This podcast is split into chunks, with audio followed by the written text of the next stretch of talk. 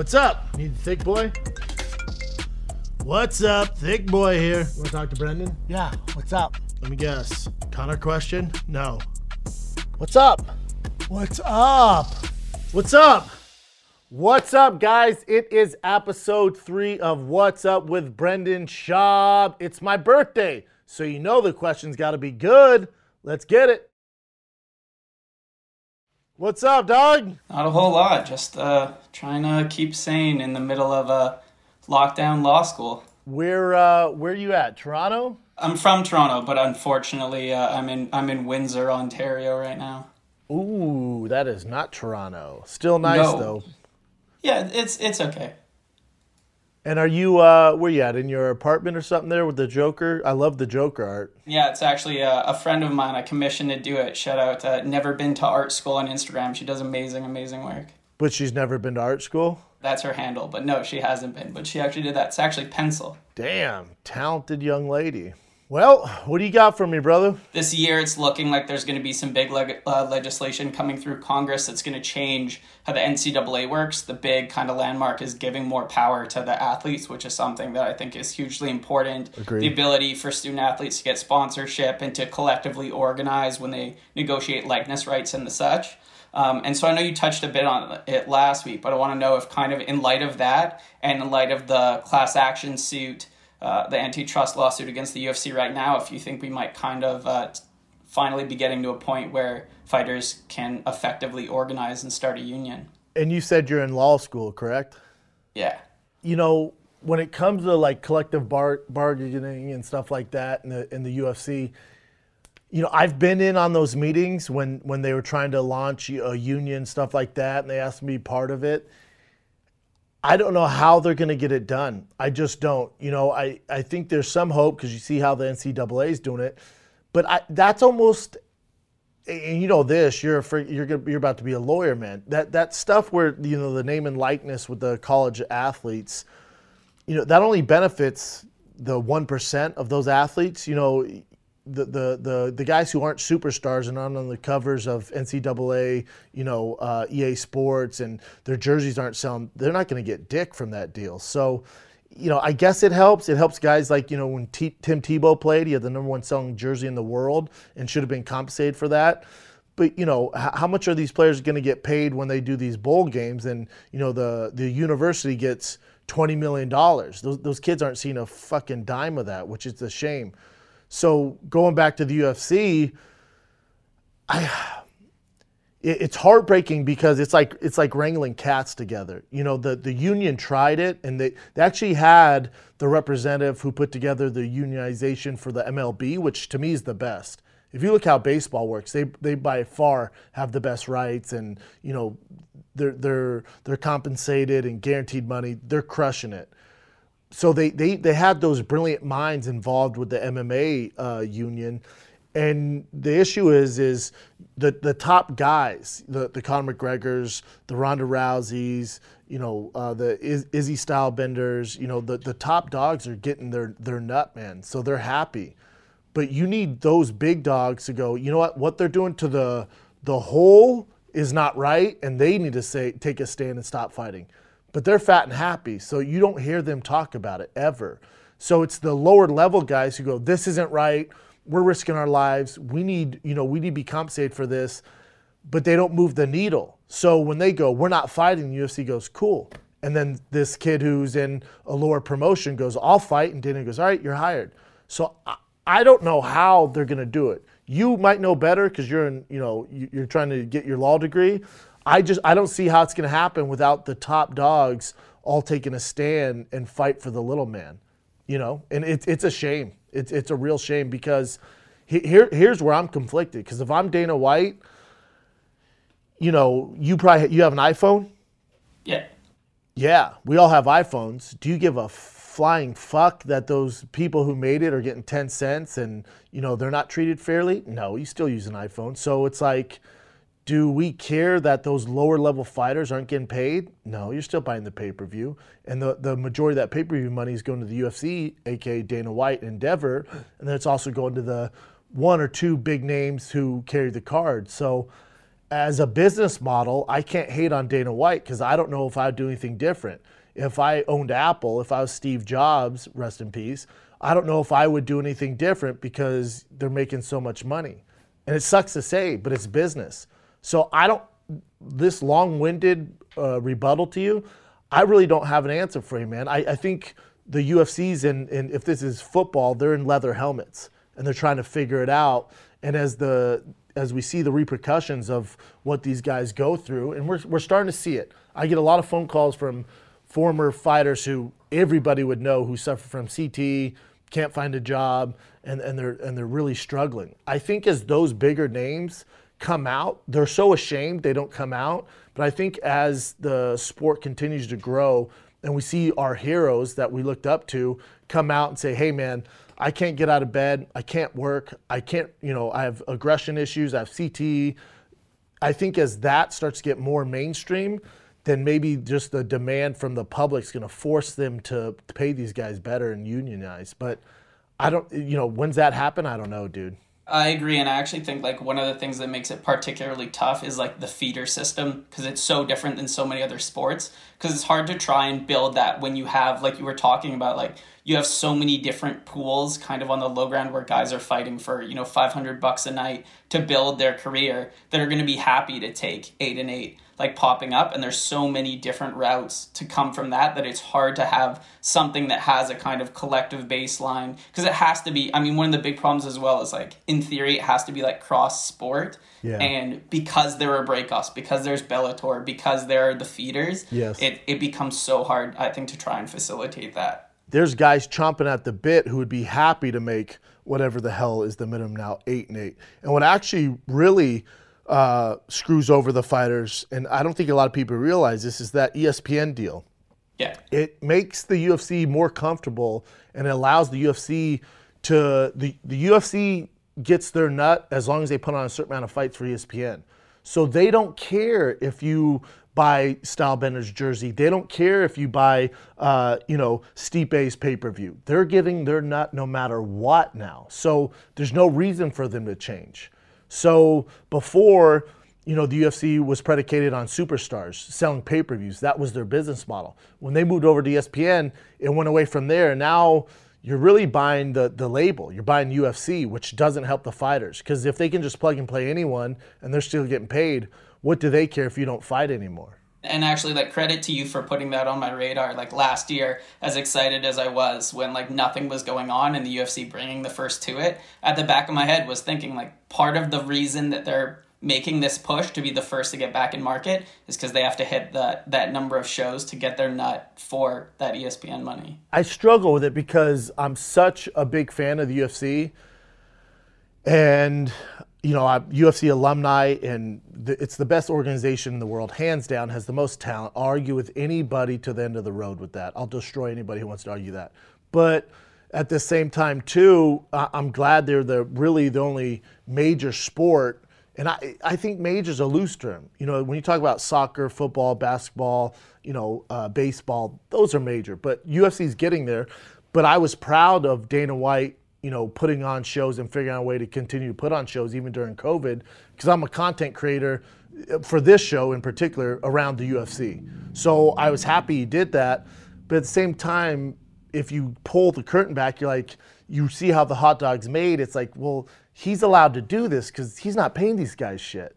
You know, like, can you imagine any other league that can kind of do this with, with zero fans? Like, why do you think they're allowed to do that? Because it's the circus. They're paying these guys peanuts these elephants are going to, you know, get CTE, but we're all for it because we want to be entertained during COVID. So I struggle with it, man. But at the same time, here I am shelling out for the UFC, and you know, I struggle with it. I guess maybe like the shifting thing should be uh, kind of what is prime like priority, and maybe the focus needs to be less about athlete compensation because it's so far off of the major leagues, and maybe the number one shift has to be first looking at like long term health benefit plans for fighters you know who are who are in there for a certain amount of time some kind of guarantee that that investment that they're putting in which is their bodies you know even for a guy who gets in gets you know like a two fight contract or whatever and you know does it and doesn't perform well he's still putting his body kind of on the line and every Correct. time you're in there there's such great risk that maybe it's important to kind of focus on making sure that those are there there's care for them afterwards. Yeah, that's a great point. I think that's one way to attack it and maybe check that box and then start to move the radar because what they're doing, that union, what they were doing is they're trying to attack everything. And it's so much to take on, nothing gets done and it fizzles out. Every single person. You're talking about brilliant minds, man. Big time lawyers, big time agents trying to get this done. They can't get it done. So that's alarming. But, you know, for example, my, my best, one of my best friends, Joe Klopfenstein, he played, I think, six or seven years in the NFL. He's a second round draft pick, played for the Rams and the Buffalo Bills. And uh, he just had ankle surgery the other day. He couldn't get out of bed, couldn't walk, has two little kids, and his because his back and his ankle so messed up. The NFL covered his surgery. Now, on the other end of that, I know guys who fought in the UFC over you know 20, 30 fights have the same issues. They got to figure out how to get that done. They have nobody to call. They have no resource. So it's it's just it's a fucking bummer, man. But like I said, I think as the sport continues to grow and continues to mature, some of our heroes that we grew up watching wearing their freaking fight kits and paying for their pay-per-views, you're gonna see the consequences of of this job, man. And it, it's a bummer. It's a real bummer. So I think once the public sees that, maybe there'll be some change. But I, I, I don't know when, man. Now I'm, I'm not gonna. I'll end on this. I'm, I'm not gonna shit on Dana because I have a very close friend who I came up with in the UFC who was struggling like you would not believe from CTE, uh, suicidal. And I put one call in to a close friend of his, and he got a hold of Dana. And my close friend uh, was on a private flight the next day to the UFC Apex Institute and was getting uh, treatment for CTE. So I, I think they do care but this is the other side of that. Again, they care, but they also know the one thing that could take uh, the UFC down isn't going to be unionization, isn't going to be uh, you know lack of stars. It's going to be CTE. Just like the NFL had to ha- address head on, it's going to catch up with UFC. Whether it's next year, ten years, that's the one monster that's always lurking in the closet for the UFC and Dana White. So as soon as they hear CTE, they're like, "Oh shit," and they take care of it. Now, are they doing it because they're good people? I don't know, you know, but they're they're definitely you, once you put it on the radar, they try to help you because they know that's the one crack in the ship that could take the Titanic down. It's a little bit of both, man. Right? It's just kind of the nature of of like the sports business in general, right? Like it's it, it can't yep. be entirely one or the other. That's why you got to have your kids play baseball, man. Oh yeah. Oh yeah. Oh, Great questions, kicker. though, brother. That, yeah, or kicker. You, there you go. Yeah, kicker's well, the dream, yeah. man. Longest career and least risk of injury. Like, yeah, I, I agree, but it's you know, do they count though? You know, like I love kickers and Pat McAfee's my boy, but do they really count? You know, like it, everyone kind of frowns upon them.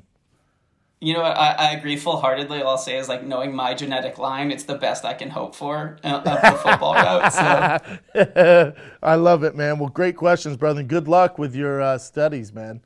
Maybe maybe you'll be the guy to get this done, man. Maybe you'll be the guy to finally you know, get this I've, over I've thought about it, and I, I, have said if I ever go into that area of law, if I ever go union law, follow my dad's footsteps, that's that's going to be my long term goal. But uh, hopefully, I don't know if you're going to be out in Florida over the summer, but I'm working in Miami over the summer, so if you're there, hopefully uh, I can catch a show. Dude, I'm in Miami uh, next week, next Thursday, Friday, Saturday little early, but uh, you know, rebook. I don't mind driving oh, around. Oh, like, wh- when when, when did when did you say you were going to be there? I'm going to be there May till August. Ah, damn. Yeah, if you're there next week, I'd give you tickets, man. Oh, I appreciate that. We'll figure it out. Florida, listen, Florida's like I've toured in there like ten times during the past three months because of COVID. So yeah. I'm sure I'll be back out there. Awesome, man. Well, I, I hope to get. All right, brother. Great, great questions, man. Good luck with your studies. Thank you. Thank you. Take care. Thank you. What's up, brother? The birthday boy himself. Happy birthday, man. Ah, thanks, man. Getting up there, dude. Every bit of 38. You and me both. I'm in my mid 30s and I'm back in college, so I know what it feels like. Every birthday, I'm like, yeesh, not another I one. I know. I know. You're back in college? You're 38, dude? Th- 35. 30 still i look 47 years old next to your face you what do, what do you use moisturizer I wasn't getting punched in the face for 15 years. Well, you know, I spent my I spent my 20s partying and relaxing and not getting beat up. So that's probably that's a, a big part a of the point. difference. That's For good sure. Point. Yeah, my face. Yeah, my face looks like it's been on the front of a fucking cruise ship for the past ten years. Uh, well, you're you rich. dude? You, you, you're rich, so that makes up for it. You know, it doesn't. Well, it's all relative, man. It, you know, Correct. rich is all relative. Then Joe Correct. Rogan says, hold, hold, hold my bank account, you know? yes, correct, correct. Uh, you got a beautiful Hawaiian shirt on, my man. Where are you at? Are you in Chicago or is that just a, I'm a from? Chicago originally. Shout out to Belal Muhammad. Yes. But I live in I live in Tacoma, Washington, and I'm going to school at the uh, UW, University of Oh, Washington. great school, man. I'm in uh, I'm in Spokane, Washington this week. I Thursday, know if Friday, I, wa- Saturday. If I wasn't in finals week, bro, I would be there. I've never seen you live. It's definitely on my to-do list. Me and my wife both are huge fans of yours, and it's just it's just so great that you're doing this show and that we have a chance to uh, talk to each other. Dude, this, you know, I, I do a million shows. I'm exhausted, but this is my favorite show, talking to, to fans live, man. It is literally my favorite thing to do. As soon as soon as I heard about it, I couldn't wait to get on. Thank you for having me Yeah. Yeah, let's do it, brother. What do you got for me, man? All right, my first question involves the UFC's purchase by Endeavor and a bunch of venture capitalists. And when that deal happened in 2016, Dana White was signed to like a five year contract. And it's coming up on the end of that contract. I don't know if they've renegotiated or not, but what do you think is going to last longer? Endeavor's ownership of the UFC or Dana White as president of the UFC? Jesus Christ, what a question. You guys are fucking bringing it today, man. Endeavor, you know, they're they're they're actually in the negative equity when they took over the UFC. How much money they had to borrow and stuff like that. And I, I think maybe with the ESPN deal, they're starting to see a return, but before that they weren't. So, you know, they're a business, man, and their main business is live sports, which is taking the biggest hit, you know, because they have Kevin Hart, live performances. You know, he's the biggest touring comic in the world. They have rodeo, they have all this soccer. They they own a bunch of live venue shit, and so they're only making their nut off the UFC, even though there's not a fan base. It's still a live performance, so they're making their nut there, and then the ESPN deal. Um, but if I had to guess, you know, Endeavor with their investment in the UFC, it, it, you know, it is growing. Um, I would say Endeavor hangs on to it. Eh, But I, I, I don't see Dana leaving because him and uh, Ari Emanuel, who who runs everything, they're you know they're they're thick as thieves. They're they're boys. You know they're they're stepbrothers, Dumb and Dumber. So um, I, I, I Dana loves the his ego is so big and he likes being famous.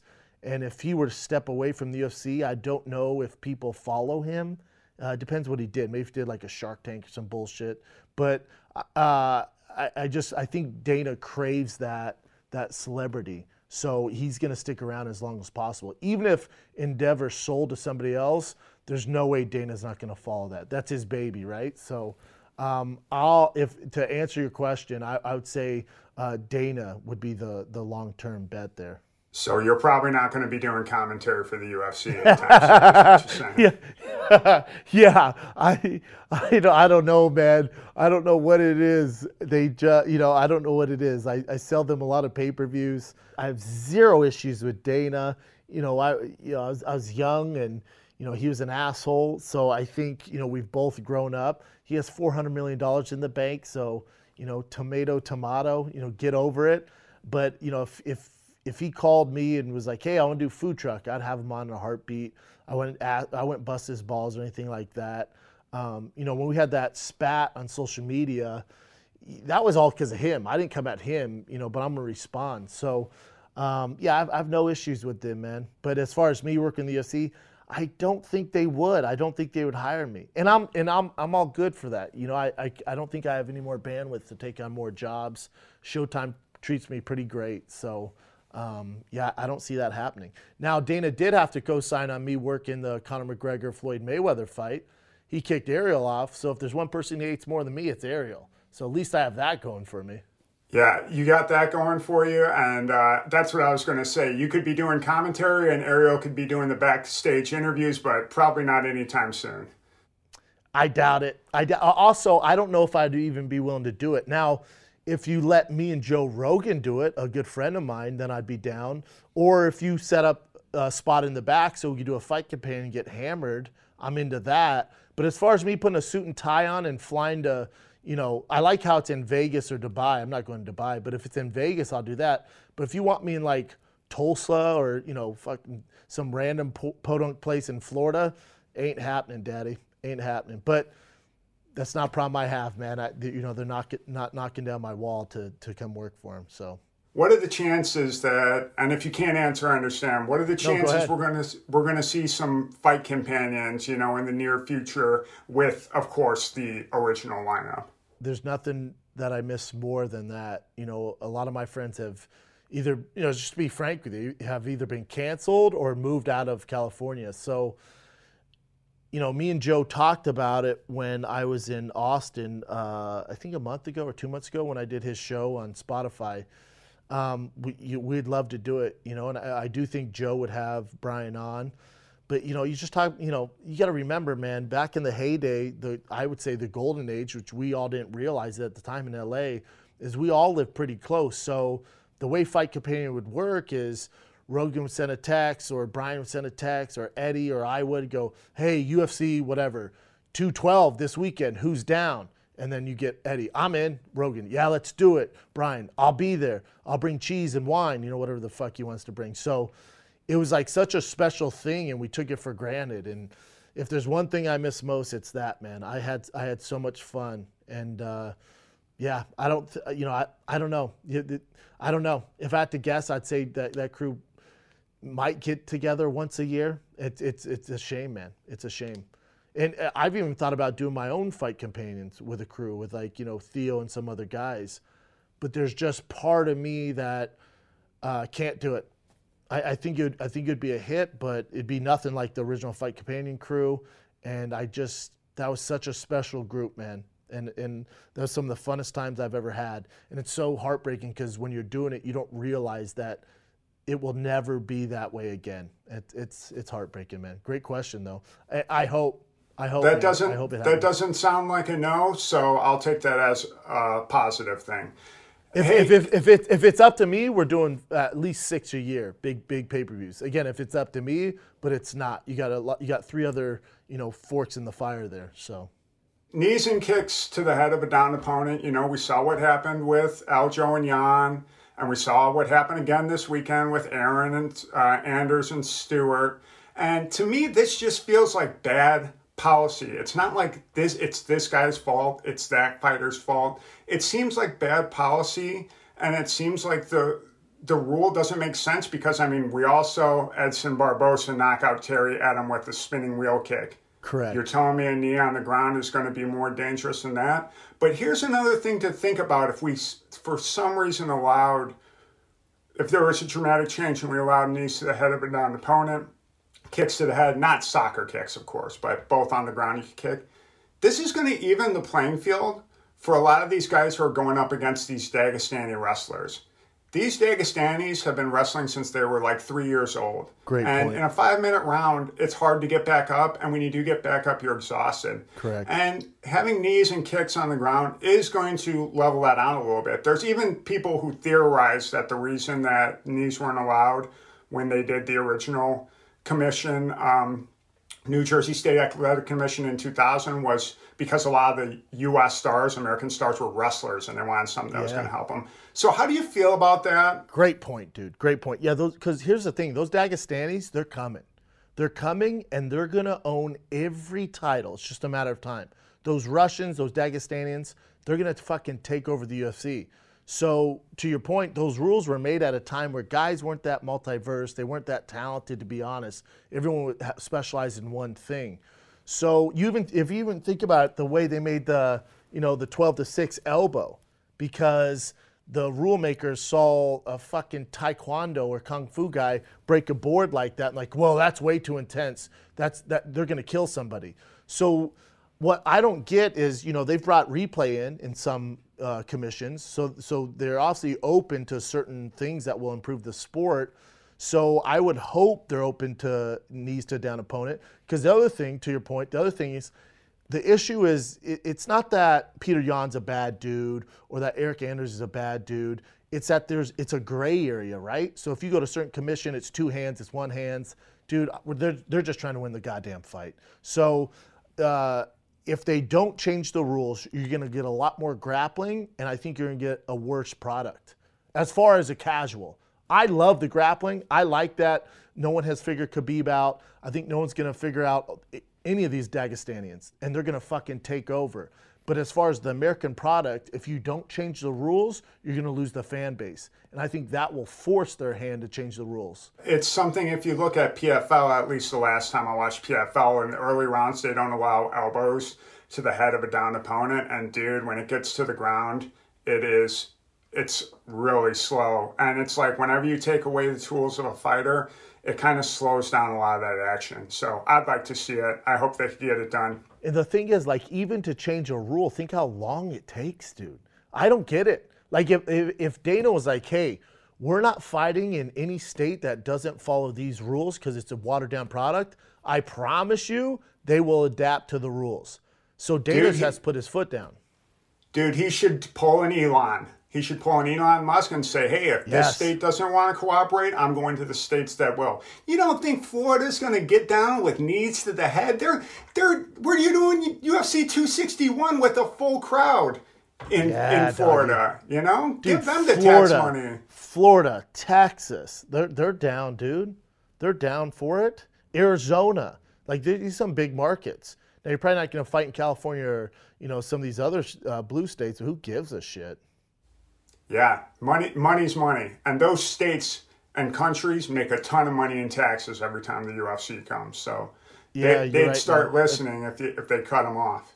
Agree. Great points, brother. Great fucking points. Great questions, man. Yeah, listen, the UFC better do something unless you want all not and now even with those rules intact, if they do adjust to it, I don't know if it's enough to stop this Dagestanian wave that's coming. I don't know, but it can at least give these other fighters a fighting chance. And my prediction is you'll probably get some Americans going over to Dagestan and freezing their freezing their balls off to learn some of that wrestling. I think that's probably the next step for a lot of these. You know who went down there? Is Aaron Pico went down there. Smart move. Yep. Yep, yep. Aaron Pico went down there, but my thing is, is like, you know, I have a five-year-old son. If he's like, Dad, I want to be a UFC fighter, I'm shipping his ass to Dagestan because you got to start young. Right. You know, I just wire it, money if you shipped him over there when he was five, they would already have a two or three year head start because as soon as they could walk, they're wrestling. You're right. He's right behind the eight ball, fighting over him. Thank you. Great questions, brother. Made my made my day, man. You brought it. You brought it, brother. Thanks so much. I could talk to you all day. I'd love to. I know to all day. The, I'd love to talk to you about the history of Pride sometime and see where we're at with the women's 145. So maybe we could do this again later on. Let's do it, brother. We got we got we got another one uh, in two weeks. Let's do it. Awesome. Thanks so much. This show is a blessing, dude. We appreciate you out there. Yeah. Thank you, man. Take care, brother. Good luck with your studies. What's up, brother? What's up, man? How you doing, man? I'm good. How are you? I just finished watching. Ha- uh, I just finished watching the Fighter and the Kid new episode. Now I'm talking with you. Oh, nice.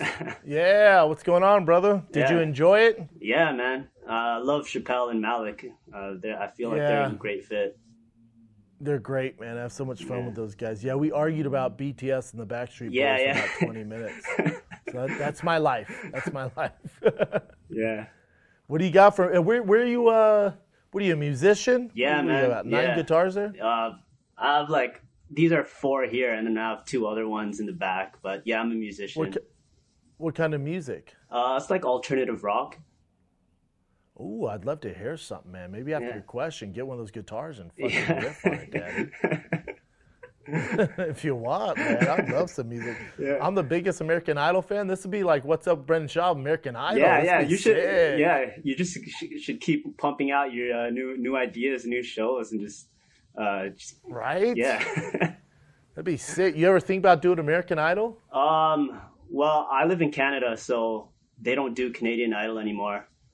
And um, I feel like for those shows, they're looking for like a particular kind of singer, like someone who can really belt it. And I'm more of a, a Chili Peppers feel, like Jane's Addiction. I don't think they're looking. Ooh, see, I think you might make it, oh. man. I don't. They like to mix it up. I think, I think Katy Perry would dig you, man. Oh, I hope. Well, we'll see. I'll have to listen to your music, man. Yeah. But uh, what's your question for me, man? Let's talk American Idol after this. Yeah, do uh, for sure. Uh, so there's this whole perception on when a fighter is like uh, content or happy with themselves, with their life, it takes away from their focus or their drive away from being a fighter. Correct. And uh, an example of this that we saw was with Conor when he recently lost to Dustin. And a lot of people attributed this loss to him having a family and having a lot of money now. Yeah. But if you re- if you rewind it uh, a year prior to this, he had the same exact things and he lit up Cerrone in 40 seconds. So I just want to get your opinion on this viewpoint, if whether or not you think it's exaggerated, and why is there this stigma on a fighter being content? it's weird, right? Because we can go through all the cases where guys are content, they kind of lose their edge, and then I can, I can also make a bunch of cases via Floyd Mayweather, you know, Anthony Joshua, a bunch of dudes who you know are con- Jon Jones who are content and still absolute monsters. So I, I think the kind of the X factor there is you know, you get to a certain point where you have, you know, kind of fu money, where you don't really need it. You're just doing it for your legacy. And there's guys like Canelo, there's guys like Jon Jones, and there's and Floyd Mayweather who are doing it to become absolute the greatest of all time. And those are few and far in between.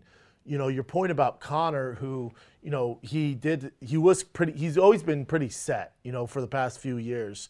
But, you know, you, you reference uh, Donald Cerrone my only caveat with that is, you know, that's an older Cerrone. You know, it's not like that was a vintage WEC early UFC day Cerrone. So, you know, I think even a non-focused Conor McGregor, being younger, quicker, faster, would get it done. So I didn't learn much about uh, Conor McGregor in that fight. I think people to put too much weight on that fight, right?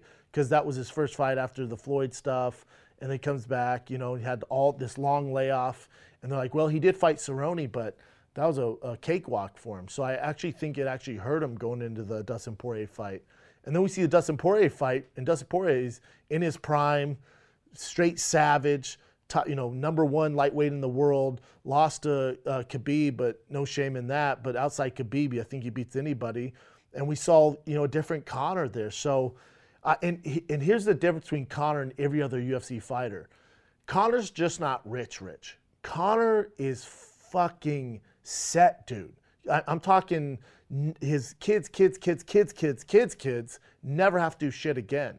So there's a difference between content and then being, you know, he could fuck, he could buy Bellator, he could buy one championship. You're talking about he could create his buy his own fucking league. He showed up on a yacht. So I, I just for him, I, you know, I don't know if he has that that that switch like a Floyd has, or that switch like Jon Jones has, where their legacy and goat status is everything. For him being a two division champions, amazing. For him being regarded as maybe the best 155 of all time when he fought Eddie Alvarez, him being the, the face of Ireland, I, you know, I feel like he's he's good with that. And then also to make matters worse, if you're a Conor fan, depending how you look at it, you know, he sold his whiskey you know, and he the reports are he got 300 million from that. Do you know how much 300 million dollars is? You know how many times you get punched in the face to make 300 million dollars, even as Conor McGregor. So that just adds more to it for him to, dude. Maybe just get on that yacht, put on those Gucci loafers, and get the fuck out of here. Yeah, So for sure. and and then the other point to that is he's fighting a kid in Dustin Poirier who sells fucking hot sauce.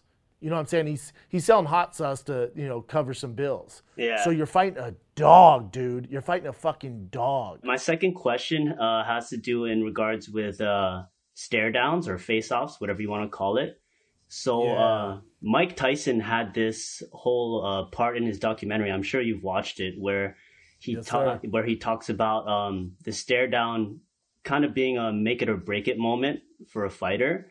So I want to ask you as a fighter, like, um, how much merit is there to that?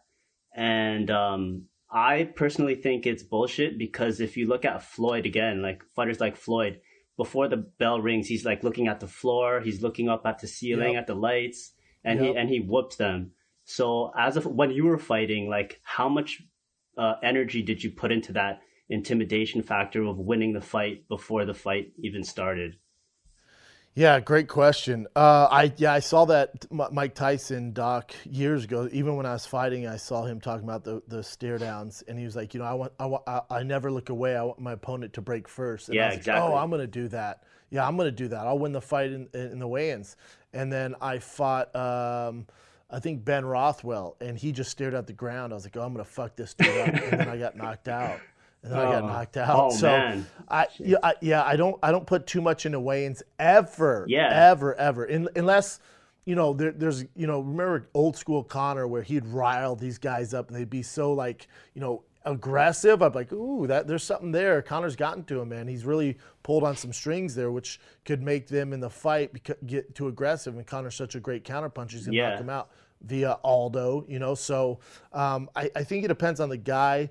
Um, but in general, no, it's all bullshit. Eh, It's Yeah. all bullshit. How many guys have we seen stare at the ground or have fucking face makeup on? Or Yeah, you know, like they're- what they're does just- staring into a man's eyes have to do with that you're gonna break his will? I feel like breaking the man's will is literally beating the shit out of him, like and discourage discouraging them along the fight. You know? Yeah, I think Mike Tyson was such an animal and such a maniac and so unstable as a person that that was something that he thought of, or maybe his coach put into him. But there's, come on, dude, what are we talking about? You know. I'm with you though. For for the longest, we all thought that. The, you know, he was kind of the the man who did that. So, all right, brother. Great questions though, man. Good luck with your career, your music career, man. What's up, brother? Great set of hair on you, man. I'm so jealous. Thank you so much. Thank you so much. Is that Kelly Clarkson on your shirt? Hell yeah. I'm a, I'm a Kelly Clarkson fan myself. I celebrate all She's- American Idol She, winners. she's the OG. she's the OG. Her talk shows, whatever, but um, yeah, she's a beast. Yeah, it's tough. Listen, trust me, I've done a talk show. It's a nightmare. But uh, I love American Idol. Where are you calling in from, man? I am calling from uh, Sunderland, Massachusetts. Oh, Sun- I didn't know there was a Sunderland in Massachusetts. There's a Sunderland in uh, It's like. England. Oh, it's tiny. Oh yeah. Is it is it co- is it cold as shit out there right now? Oh yeah. It's like uh, Yeah. I think it's like 20, but like with wind, it's like Oh, zero or something. that's why you guys. So many great comics come out of Boston because you guys just have hate in your hearts, Well, because of the weather. I I've heard comics say this before, like because they're all like tough and they can all give each other shit and stuff, and that's because you have to deal with like the worst winters of all time. Yeah, it's terrible. I love Boston in the spring and fall and the summer, but winter you can fucking keep it. What do you got for me, brother? I love that you have a Kelly Clarkson shirt on. It actually made my day. What do you got for I me? know? I know you guys were talking about uh, American Idol yesterday, and I had to break this out. Oh, I love it. I celebrate American I Idol get- to the fullest. I cry. I cry every Sunday, dude. I'm I have to. I start watching this season. I was watching. I watched Oh. half of last year. Oh, last year was a fucking last year, last year was a nightmare. They're they're like doing it via Zoom. They're doing it like in their backyards and shit. And then some random girl won. Oh, That's what I'm on, saying. The worst person of all time won. It was so weird, man. It was so weird. What do you got for me though, brother? What's your question, man? It's not if UFC gets more belts. It's about when they get them, because I hope so. yeah, because there's just those crazy gaps make no sense at all. Yeah, Um, insane. but with that, do you think there's any sort of attention they put on weight cuts? I don't know, right? Because you know, anytime a fighter misses weight or they show the video of like the fighter kind of passing out on the scale, everyone gets all frantic. They're like, "This is a problem. What are we gonna do?" But that's that's the exception. For the most part, these guys are professionals, and everybody makes weight for the most part. But there's a few fucking idiots who ate cheeseburgers and decide to cut 30 pounds and they pass out, and they expect to change the rules for them. That being said, more belts mean more eyeballs, you know. So if I think at, uh, clearly 165s, you got to make a belt uh, weight class for that. That would be easy. I would even love a weight class of 225. I think the gap at heavyweight is insane because I'm considered a small heavyweight. I was around 238, 240, fighting guys that cut to 265. Uh, 20 pounds. What are we talking about here? So I would love a 160 to start 165 all day, and then especially a cruiserweight at 225. It just makes sense though too because the the more champions you have, the more markability they are if they become champions, which equals money in the UFC's pocket. I don't know why they don't pull the trigger. I mean, it's pretty much at this point. I know there's competition and everything, but it's kind of a monopoly, like where we, they have such a huge talent pool. So Big like, time. Why wouldn't you want to? Like, why are we having Sakai Overeem as like pay per views when we could have this champion versus this champion? Agree. Yeah, I, I think just as a business model, they'll probably change to it. I, I think the only caveat to that is they don't want to become like boxing, where there's you know uh, a two, you know, a 147, a 148, a 149.5, a 150, a 152. So you have all these like weight classes no one takes serious. But just add a few. You know what I'm saying? Just add a few and get these stars popping, man. Yeah, I saw on Rogan your boy uh, Sandman was talking about uh, he wanted belts for every five pounds, and I'm like, oh, like that's. It's a bad idea. I want these guys. And here's the other thing: maybe the UFC doesn't do it because if a guy becomes champion, they give out more belts. They have to pay that guy more. So I think if they have to defend the belt two or three times, then they get pay per view points. So maybe it would take away money from the UFC. I, I'm trying to think why they wouldn't do it. And maybe just as a business model, they're like, well, we're gonna have to pay these guys more if we have more champions. But how much money do they need for God's sakes? Get it done. I mean, realistically, with UFC, they're always like, it seems like 10 years behind on everything. Like any Yeah, sort of, there's an issue. Like we just got instant replay, which Insane. so when the when all these people are talking about like new gloves and all that stuff, you're like, yeah, yeah, it's gonna be a minute. Yeah, new gloves. Yeah, right. Yeah, maybe in 10 years. You know what I love? Is there's like, we need rule changes. We need to figure out judging. But then they're like, yo, check, you know, when when Bruce Buffer is introduced to the fighter, look at this 4K camera. It looks like the video game. I'm like, I don't give a fuck. Put those resources into the judge, these shitty judges, man. Oh yeah, man, we've been talking about horrible judges for this many years, but we're gonna get new gloves too. it's like, can we? fix Yeah, n- nothing's ever getting done. I love that every single person talks shit about the judges, and nothing, as long as I've been alive, has ever been done. And I love when they announce the judges. They're all Sal's been watching boxing for the past forty years. I'm like, and that makes him a legit fucking judge. All right, it's a shit show, man, but it's fun. It's kind of like a male soap opera. Yeah, and what what you were saying about um you were talking about like the weight cuts when everyone's all frantic. I like the reactions when people are like, "What? Like what how did that happen?" And it's Oh, you I know. days before that you're not making the weight.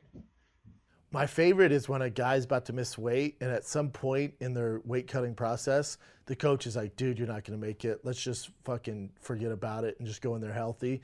And then they're like, man, how'd he come in 10 pounds heavier? It's like, because he knew he was going to miss it days ago and was like, I'm, not, I'm going to quit killing myself. I'm going to lose whatever 30% of my purse. I'd rather just put a better product inside the cage. So, Yeah, yeah, it, it's a problem. It's a problem, and it's not though, right? Because now if every card, you know, three or four guys are missing weight, then you then you have an issue. But when it's the exception, I don't think weight cutting's a problem. I well, really don't. it seems like more people are missing weight because I know there was a couple of cards ago where like five people missed weight.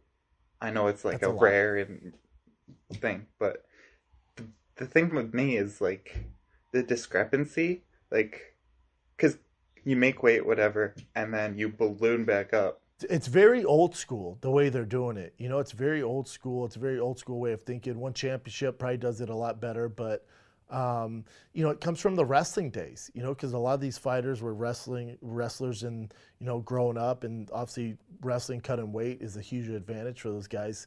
But man, when you're in your 30s and you know late 20s cutting weight, it's like grow up, dude. Just go up a fucking weight class. And for the women too, weight weight cutting's dangerous, man. Well, that's what um, I think it was One FC does. They don't do the they do the hydration test now. Which I, I prefer, but try explaining that to a casual. The weight cut, you know, the weight cut and how there's a hydra- hydration test and depends on your body weight. Like it's a bit of a shit show. I could be wrong, but that happened. They started doing that after that guy died, right? Yeah, yeah. So Yeah, uh, do we have to see guy. like a Yeah. UFC guy die before? Hopefully not, brother. Hopefully not, man. Those are great questions, though. You know, it's it's something to think about, dude. well, uh, who do you think had like the most like ridiculous like weight cuts over the years? Do you think Anthony Like, Johnson. Anthony Johnson. oh yeah, well he just missed weight all the time. But who do you he think would like, miss weight all the time, but he would, dude. I, I, he would train in Colorado with us, and he was like two thirty, and I'm like, when's his fight? They were like in three weeks. I'm like, at what weight class? They were like welterweight. I'm like, what the? F- how the fuck's he gonna do it? And somehow, every now and then, he would do it, but it was insane. Those old school guys like Gleison Tab- Tibau, Anthony Johnson, like it's nuts, man. Well, he would show up to the weight cuts, and you'd be like, I didn't even know there was a muscle there, because everything's so like there's no fat on him at all. Can't be healthy. He's a juicy monster now, though. Well, it's even like when Till was at 175. it was nuts. And then you look how he's flourishing at middleweight now. So, you know, with science and you, you get the bro science out of it, and guys are realizing that they're performing better now, not cutting so much weight. So, yeah, man. But yeah, I, I, it's it's not at a problem yet where they got to start changing rules for weight cutting. Let's just focus on the judges for God's sakes and the gloves maybe, or knees to down opponents, and then start ta- attacking weight classes. But also to your point too, just fucking make a 165 and a 225, and I'll quit harassing the UFC. I know like Poirier came out and said like, man, I wish we could just fight at our walk around weight. The only reason I like Yeah. cutting weight is because everyone does it. So It'd be great if they would. I just don't uh, uh, try explain that to you know to a, commission or you know to to a casual. You know, so uh, something to think about, brother. Great questions, man. Appreciate you doing the show, dude. yeah, no problem. It's I appreciate all We're- your content. I enjoy all of it. So Yeah, it's it's a lot of content. So thanks for watching, brother. yeah, no problem. You looking skinny, man. Oh, trying, dude. It's my birthday. Meet me at 260. not not that skinny, you know, but skinny for me. I start at, at 272, dude. It's a heavy. I'm trying to grow my hair out like you, man. You look, your your hair is dope. I appreciate it. Sometimes, some days I'm just like, man, this is a mess, and then when I was growing my out, I got really annoyed with it and I cut it and then I regret it. Just, you stay strong, dude. Well, the th- the thing with when I had short hair, it's just so much maintenance, like with gels, pomade, Yeah. like whatever. I know, I know, I know, I know. It's a beast. Well, you take care of those long locks and you you you make sure that Kelly Clarkson doesn't get ruined in the wash, man. And I appreciate you, dude. Thanks for calling, man. Yeah, no problem. What's up, man? Just talking about pizza. Yeah, I hear you. I hear you. Just want to say happy birthday, man. Oh, thanks, brother. I I, I think I'm gonna break the diet and get some pizza. You know what? You should. You didn't cheat on your son's birthday. Where are you calling from, dude? Call, call from Toronto. I think the last time you were here was the Maymac press conference. Yeah, that's right, dude. I love Toronto. How are, are you guys opening up there, or Canada's kind of behind? I heard. My wife actually, we had t- tickets to your show on March 26th last year. Then Corona hit. Tough, man. Well, wish you the best, brother. What do you got for me, man? I watched your below the belt yesterday. I know. I think I know who you're leaning towards the Stipe Francis fight. But if Stipe wins, I mean, if Francis wins, we know Jon Jones is waiting. Do they do Stipe dirty and just run Jones versus Francis, or do they do they or do they got to do the trilogy? If Francis wins, it's off to the races with Jon versus Francis, and that sell that fight sells like a mother effer. But uh, I, I would imagine getting the vibe from Stipe if he were to lose. I think he just kind of, you know, sails off the sunset as one of the greatest heavyweights of all time. Some think he is the greatest of all time, and just you know goes be does the family man thing and fights fires. But you know, for the UFC, I would assume if you're a businessman like Dana is, they want uh, Francis to win. Because, dude, imagine the buildup of Francis versus Jon Jones at heavyweight. It, that that fight sells itself, dude. That fight's amazing, man. That's what I was thinking. Too. I, I'm thinking if Stipe loses, he's probably done. But you never know Yep. because I thought the same thing about him in DC. if Francis were to win, I, I think Jon would be a slight favorite over Francis because of his wrestling. Even at even though it's his first heavyweight fight, I think you know DraftKings and the odd makers would have uh, Jon Jones like a a minus 150, a minus 160 favorite, which he hasn't been that close to even money in a long, long time. So I'm all for it, man. I think Jon's gonna just destroy it heavyweight. Could be wrong, but I've seen what he I've seen personally what he do, does to other big heavyweights, and he's an absolute monster, man. So, you know, I think the one concern with Jon fighting at heavyweight, especially a guy against Francis, is you can't really make any mistakes against Francis in the stand-up game, and if he does, that fight's gonna be over. I don't care, you know, he's never been knocked unconscious, but if Francis hits you, I don't give a fuck who you are. You're gonna go to sleep. So we've we've seen Jon of recently in his past few fights at light heavyweight get hit. And I, I don't know if it's he's just not getting up for the fight and he's not, you know, worried about them, but I assume at heavyweight he knows the repercussions if he takes those hits. So I, am so curious what Jon we get at heavyweight. And if he is successful with his grappling, I, I, I just I don't know who's gonna beat him. I really don't, man. You think he ever goes back down to light heavyweight? I think the only thing that could get him back to light heavyweight you know, because he's put, he's built this armor, and that that's tough weight to lose, man. You know, 205 was tough for him enough. So now that he's put all this armor on and done it the right way and he's taking the time and he's deadlifting and he's power clean, he's put on some fucking meat, dude. Looks like a monster. But the one caveat there for him to go back to 205 is if Jan keeps winning, like say I would say Jan wins four more times and he's just like this reigning champ nobody can beat I think Jon would be like, hold up, dude, and would probably lose the weight and go back down to like heavyweight and beat the shit out of Jan. Would it even be worth it? Because Jan's going to be pushing 40 if he wins like four in a row, right? Yeah, I think it's just kind of uh, like an ego thing. You know, Jon reigned champion light heavyweight so much, he's going to be like, hold up, dude. This guy's won four in a row, so was that six title defenses? Hold up. Let me lose this weight, beat the shit out of him, you know? But it also, I don't know how long Jon's going to fight at heavyweight. Like, is Jon just gonna, let's say he beats Francis, then is he taking on, you know, like Derrick Lewis or Ciryl Gane and these other monsters? I, I'm so curious how long he wants to keep doing it. Or is he just gonna fight Francis? He might fight once a year, you know, and then ride off in the sunset. I don't know how much more Jon wants to do, but I'm all for it. I'll get my popcorn, take my pay per view money. I'll break it down every Monday. I'm, I'm all for it, dude. Yeah, man, I can't wait for that. Uh, I got another question news yesterday. UFC's in the works for Chandler and Gaethje. Yeah. Uh, how do you think that goes? Chandler's a buddy of mine, and when he was on Food Truck, he was like, "Dude, they can't get any of these like top five guys to take fights against me. They've offered me to everyone. Everyone turns me down." And he goes, "And the one, the one fighter that really pisses me off is Gaethje. They offered the fight, and he was like, "No, that guy needs to do more work. He's new. He just got here." And Chandler's like, "Bro, when you came in from World Series, you wanted big fights and people gave them to you, and now you want to hate on me because I came from another organization. Like you were the same as me, so give me the benefit of the doubt and take the fight. I, you know, I, I. That's out of all the matchups, I love that matchup. If you are a Chandler fan, I'm, that's a great matchup for Chandler because he's, you know, Chandler's a smart fighter. He has power, you know, and, and Gaethje wants to get in the rock 'em, sock 'em, make an ugly fight. Chandler's not going to do that, dude. And also, I would bet money on it. Chandler's going to be the one guy who actually challenges Justin Gaethje's wrestling. These other guys, for whatever reason, they're like, oh, he has great takedown defense. Let's just place rock'em sock'em robots. Chandler ain't that guy. He's going to blast double your ass. He's going to see how good your Northern Colorado, you know, credentials are. So I love the fight. If you're a Chandler fan, I, I love the fight. I'm curious what the odds makers are going to make uh, Chandler and Gaethje. Who do you have in the fight? I don't know, man. Chandler came out blazing. What a debut. Right?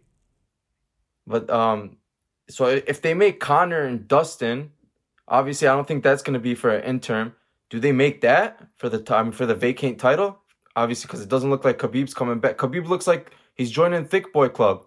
I know, right? And I, I got to send him some Thick Boy gear and a bike. Yeah. And uh He's he's getting thick, man. Which if he is gone, which it, it sounds like the uh, you know Dana sounds like that girlfriend who just won't let you go. Like Khabib's like, dude, I'm done. And then he's like, no, there's still hope. You know, you sent me that text the other night, and Khabib's like, yeah, I sent you the text saying I was fucking done. And, and Dana's like, yeah, but you text me. He's like, yeah, I text you to say I don't want to fight anymore. He's like, yeah, but you never said never. He's like, all right, whatever, dude. But I just think they need to let Khabib go so the division can move on. Poirier and Conor needs to be for an interim uh, belt or for the belt just in general, the vacated belt. Even though Conor probably shouldn't be fine for a belt, I don't give a fuck. Have that for the belt. Dustin uh, should be the, the, the throne to the title, and then the winner of Gaethje and Chandler should fight the, the winner of that. Or, you know, you got Charles Oliveira out there You know, so at light heavyweight, I'm sorry, at lightweight, it's so fun, man. I, I, I just I just want a clear picture on who's gonna be the title holder. I'm a big Conor guy. Uh, Me too. but uh, yeah, uh, you, we're both big on Conor. But let's just say the trilogy goes down with him and Poirier. Man, what does he do next if he loses? I, you think he's done? you know, I, I guess he'll be more equipped to deal with those leg kicks. But let's say he does lose that fight, which he would be an underdog in. So if he does lose that fight, um, you know, the, That'll be the three out of one- four. Yeah, it's tough, right? It's a tough sell. But you know what's not a tough sell is him versus Nate Diaz in the trilogy fight. That fight's never going to go anywhere. That fight can always sell pay per view. So I would assume if he loses, assuming he loses, he loses to Dustin, he fights Nate, and then that's game, set, match. You got two more fights out of Conor. If he wins, the floodgates open. We got a bunch of fights to make. But if he loses, he has two fights left the, the, the Poirier and then the Nate Diaz. I got you. And one last thing before I gotta let you go. I don't want to take up too much of your time, but T City, end of the month. Are we laying the house on T City? Plus 150. brother, you, you know, Brian is my boy. I've cornered him before he got to the UFC. Close friend. Rener Gracie's, you know, one of my best best friends, who's his coach.